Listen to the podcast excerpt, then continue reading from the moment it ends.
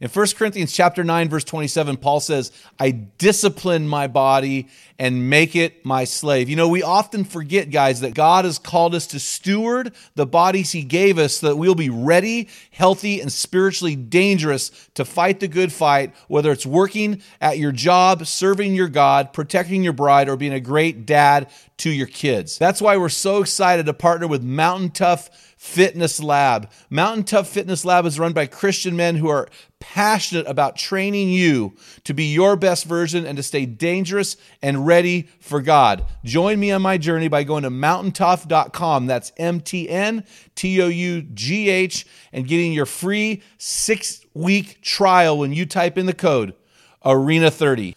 You won't be disappointed. Stay dangerous.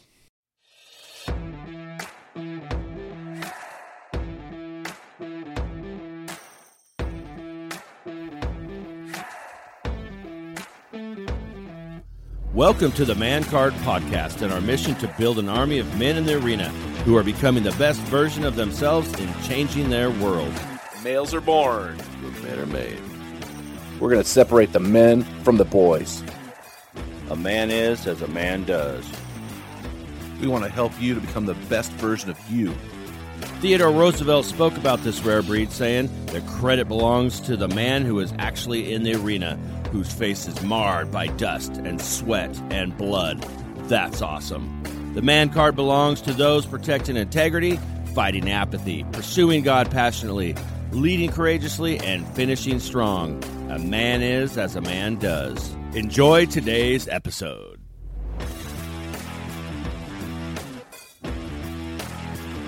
Men in the Arena Army, We salute you. Guys, we honor you today because you are out there driving to work and grinding it out in the stress bubble of life. You're in the arena fighting the fight. Thank you for listening to this episode of the Man Card Podcast. This is Equipping Men in 10, where our goal, as usual, is to call you in to the arena of manhood, becoming the best version of you, to call you out of the nameless, faceless, anonymous bleachers of maleness, and to call you up to the best version of you, because when a man gets it, we believe Everyone wins. so, guys, I'm Jim Ramos. I'm here with my good buddy and the producer of the Man Card podcast, Dale Culver. How you doing, my man? I'm doing really well. Good, man. Do you got a man law for me today? I do. Now I know that you and I probably all of us were grew up back in the day where your folks said, "If you got nothing nice to say, don't say nothing at all." yeah. Well, I, I think to a degree that is great, um, but and I think especially in this climate that we live in today with Facebook and keyboard warriors, um, if you if you There's an oxymoron. Be keyboard pansies. if you really honestly if you have nothing good to say that's going to build up or or help the situation you really should shut your mouth just saying Yeah. um, if it's not constructive uh, you know it's like uh, there's just some it seems like we have a lot of angry bitter people out there and uh, you just need to you need some counseling Well, get over yourself They're they're angry and bitter, but they're weak and soft. You're not gonna do anything Well, here's what I've learned. It's the funniest thing ever. First of all, I've learned that a lot of these guys that are on social media all the time don't really have jobs, or they have jobs where they got way too much free time. So I've known there's a there is a pathology, if you will, to some of the, to a lot of these people on social Right. media. Bored housewives. I mean, you know what I mean. I'm just, or retired guys or guys on disability. I'm noticing this, and here's what else I've noticed: the guys, because on the Men in the Arena page, if guys get unruly, I, I'll reach out to them personally and talk to them on the phone. And so I've had several of those conversations, and all of those conversations, these big, bold guys saying these harsh things to other guys, when I get them on the phone, they sound very soft and timid. And I'm thinking, well, if you're soft and timid in, in real life, why are you why are you a, a whole different alter ego, right? So mm-hmm. just you know, don't send an angry email. Don't have anything. Don't put anything out there that can be read into wrongly. Does that make mm-hmm. sense? Like your wife sent me an email the other day, and she said the next email was, "I'm sorry, I didn't mean that to be angry." I go, "Oh, I didn't take it that way because I know Heather. I know Heather. I, she Yeah. was joking, yeah but she thought, oh, maybe he'll took this. Well, I knew her. I knew better, right? Right. But she had the the wherewithal to think, hey, I don't want to get this eh, weird, so I'm going to make sure he took it the right way. Well, I totally did. Yeah. So we got to make sure that we, because you can't read the verbal language. right It's 93% of what is being communicated is not even spoken, and so we got to be really careful I'm constantly with the ladies in my house. Don't send it. Call. Pick up the phone and call. Talk Yeah. to them face to face. you're right, because they're right. going to freak out. Well, that goes to our topic today. You Oh, know, good. Our topic. To, so I- I've got a guy coming on the podcast a couple weeks named Michael Thompson, and he wrote a book called "The Heart of the Warrior." Heart of a Warrior, and I'm actually about three quarters of the way through it now. And uh, are some things early on in the book that really struck me that were really, really good. And I, I, when I'm reading books, I'll write down equipping, and I'll just talk about some of these talking these points I think are great for men to discuss. And and in his book, he writes this. Let me read this to you from page 12 of The Heart of a Warrior. I hope to one day see the hearts of men so foundationally settled, so well trained, so well equipped, and so well engaged that when evil dare raises its head, warrior men will know what to do and will do it well. In order for this to happen, a man needs to recover his true heart, the good heart filled with the life of Christ, that and stampede and stamped i'm sorry i have I've, i scribbled over it and stamped with his character that the father gives his sons at rebirth. Now that to me is hard to understand but he goes on and he says these three things. So a man who who has had his heart uh, fully engaged his heart is fully involved his heart is free uh, to do what he is called to do. Basically what he's saying is when this man is his best version he has three things. And I, and this really impacted me and i actually took some notes here Three things will happen if my heart is fully free. The first thing is I have nothing to hide. I have no secrets. I'm not clearing my history on my internet. I don't have to worry about what I said over here on this text thread to this other woman. Uh, I don't have to worry about uh, you know my you know whether or not the, my pastor finds out what I'm really giving to the church. I don't have to worry about my taxes and if I get audited. Right? I have no secrets. In other words, I wrote down the word holiness. There's a lot of talk today that bothers me about. Oh well, God loves us. We're forgiven. We have grace. I call it grace doctrine, right? I believe in Jesus, but I don't have to change my life. And I believe in holiness. I believe that because I'm passionate for God and all I want to do is is live for him, sin is not an issue because I'm fully engaged with Jesus, right? I'm fully engaged as my best version and I'm only thinking about those things that make me the best version. And when I get bored, when I get lonely, when I get angry, when I get tired, I slip into this less than the best version. I slip into these sinful behaviors that I want to hide because I'm ashamed of them, right? So a man who has nothing to hide is free. He, he's holy. He lives a holy life. That really impacted me, Dale. The second one is this not only does he have nothing to hide, which is holiness, but he has nothing to prove, hmm. Which is humility. I don't need to condemn others. I don't need to criticize others. I don't need to be critical of others. I don't need to compete with others. I don't need to challenge others. All these C's I just made up in my head because I struggle in this area. I don't have to do this because I'm walking in humility. I'm okay putting others on a pedestal. I'm okay putting others above me. I'm okay with so and these are both areas I've struggled with. I think most men struggle with because we get around other guys and we want to talk about how great we are. You know, we're down here while my wife was recovering in Mexico. So we're at this timeshare deal now, right? We're in a resort and we're laying around the pool. I mean, it was pretty nice hospital view.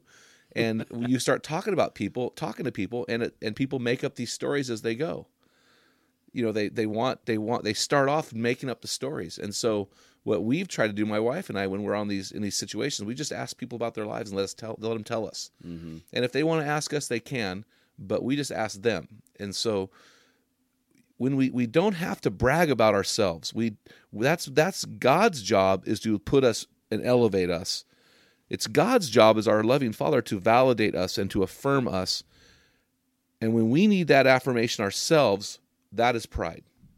And so I want to live as nothing to prove. Like we've got a cool ministry thing going on here. We've got 10,000 guys on our Men Arena page. We've got thousands of guys downloading this podcast monthly, right? But that's not for us to boast about. Now we can share that as a leader. Hey guys, look at this is going on. Woo woo woo, keep going. But but when we get around other circles with other guys doing the same thing, it's not a who's better than who thing. Our job should be to elevate them, which is really unique about what we're doing that I think is really cool. We have asked other men and other organizations to post in the Men in the Arena page. We have we invite constantly. Our our our bread and butter, Dale, is bringing in guys who've wrote better books and interviewing them, Right. and telling others, "Hey, this book is better. Go get it." I mean, our whole thing is a, a, an act of humility and partnership, and in return, these guys are saying, "Hey, man, this is really cool. We want to get behind this mm-hmm. because we're partnering with them. We're not trying to compete against them." And the third thing is this man who has a free heart. Not only does he have nothing to hide, which is holiness. I added the H words by the way because I had to. The three words is I'm not smart enough to remember three words, but I can remember one word. Nothing to hide, which is holiness. Nothing to prove, which is humility, and nothing to fear, which I wrote the word. I need another H. I wrote the word hungry. Uh, if I'm hungry, you know, Jesus said, Blessed are those who hunger and thirst for righteousness, for they will be satisfied. So for me, I thought, okay, if I have nothing to fear, that means I'm going to go after it. I'm going to be hungry for something, and I'm going to be so hungry for that thing. Fear is not going to be an inhibitor to what I am going after. And I, I know for me, I don't know about you, Dale, but fear historically has really hindered me. I mean, it really has. You know, you look at how the media went after Kavanaugh, or they go after Trump, or Obama, or Clinton. Any Clinton, go pick a Clinton. You know, but you know, if you're a big wig at Oprah Winfrey, if you're a big famous person, people go after you, right? They do. And so there's a part of me that goes, I don't want to be that person. I don't want people. I don't want people to go after me. But, but the hunger that I have to impact men overrides the fear of being put on public display. Because at the end of the day, if I'm walking with nothing to hide, nothing to prove, that humility says, God, put me on display. I'll put you on display. So, God, if I'm trying to put you on display, then I have nothing to fear from men, right? So that's what I think, guys. Uh, so do a heart test. You know, I've I've got high blood pressure. I mean, extremely high. Like it was 200 over 100 a couple weeks ago. So they were going to admit me to the hospital. So now I'm uh, got some blood pressure meds. It's lowered my uh, my blood pressure to a fairly manageable level. But I'm going in for a heart stress test. So they're going to put me on a treadmill and they're going to test my heart. And so, guys, I want you today to test your heart. Sit down at your house in front of the TV or or in your car right now as you're listening to this podcast. Do you have anything to hide? You know, are you living a life of holiness? How about nothing to prove? Are you- Are you living a life of humility? Are you trying to get in front of people, getting ahead of them, putting yourself above uh, on your own platform, or are you allowing uh, them to get on top of you, your shoulders and you elevating them? And nothing to fear. Is there anything inhibiting or prohibiting you from becoming your best version? Are you stuck in a dead end job because you're gutless? You need to quit. Are you stuck in in uh, uh, unhealthy relationships with with guys that do not lift you up because you're afraid of getting out, those guys out of your life? What are you know, guys? Walk in the hungry. Be more hungry for being your best version than being afraid of what others might think. Guys, you've been listening to the episode of the Man Card Podcast. Equipping men is in 10. Guys, we just want you to become your best version. So do these things. Stop whatever you're doing and enlist in our army. Join the Men in the Arena closed Facebook forum for men. Subscribe to the Man Card Podcast if you haven't done so already, and download our free app. These are all free resources, guys. You're you're it's ludicrous not to do it. And that number two, invest. Spend money on the things that will make you the best version of you. Whether that is the gear for the Great Hunt for God, the many resources we have, go for it, or some other organization, partner with them. Whatever you connect with, I say invest. You are worth it, guys. Your family depends upon you becoming your best version. Number three, change your world. Get involved in giving and serving in the causes you care about. Guys, join us in building an army of men in the arena who are becoming the best version themselves and changing their world. Because when a man gets it, Everyone wins. Hey guys, until next time, feel the wet sound of the arena floor. Hear the deafening roar of the crowd. Taste the sweetness of victory. Smell the stench of battle. Get in the game. Get dirty. Grind it out. And Be a man. This is Dale Culver, and you've been listening to the Man Card Podcast. Has your man card been challenged today? If you hunger to be the best version of you, then join the thousands of men around the country on our closed Facebook forum called the Men in the Arena. This is the best place to have open discussions around the topic of manhood. Also, make sure you ask about our newest equipping opportunity called the Man Card Weekend with the Men in the Arena. Let us inspire the men of your organization to become the best version of themselves today. And don't forget to purchase a copy of Jim's new book, The Man Card Five Characteristics Separating Men from Boys. This is the best book out there that defines what a man is and does. In it, Jim combines his master storytelling abilities with his no holds barred style, distinguishing between men and boys.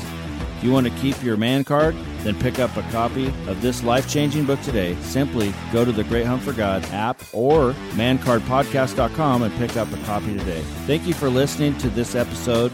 the Man Card Podcast. This is Dale Culver signing off. Until next time, join our army and become the best version of you.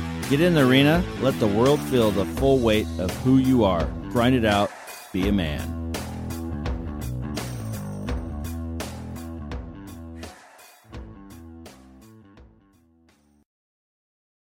What type of dad are you? Guys, in my 35 years of ministry, I've noticed that guys basically fall into two categories. And in those categories, there are four types of dad or four phases that you pass through as a dad. We just dropped an amazing quiz to help you discover what type of dad you are. Find out what type of father you are and get our custom resources fit to meet the needs and the questions you are asking. Head on over to menarena.org. Join 20,000 men from from around the world and find out the type of dad you are.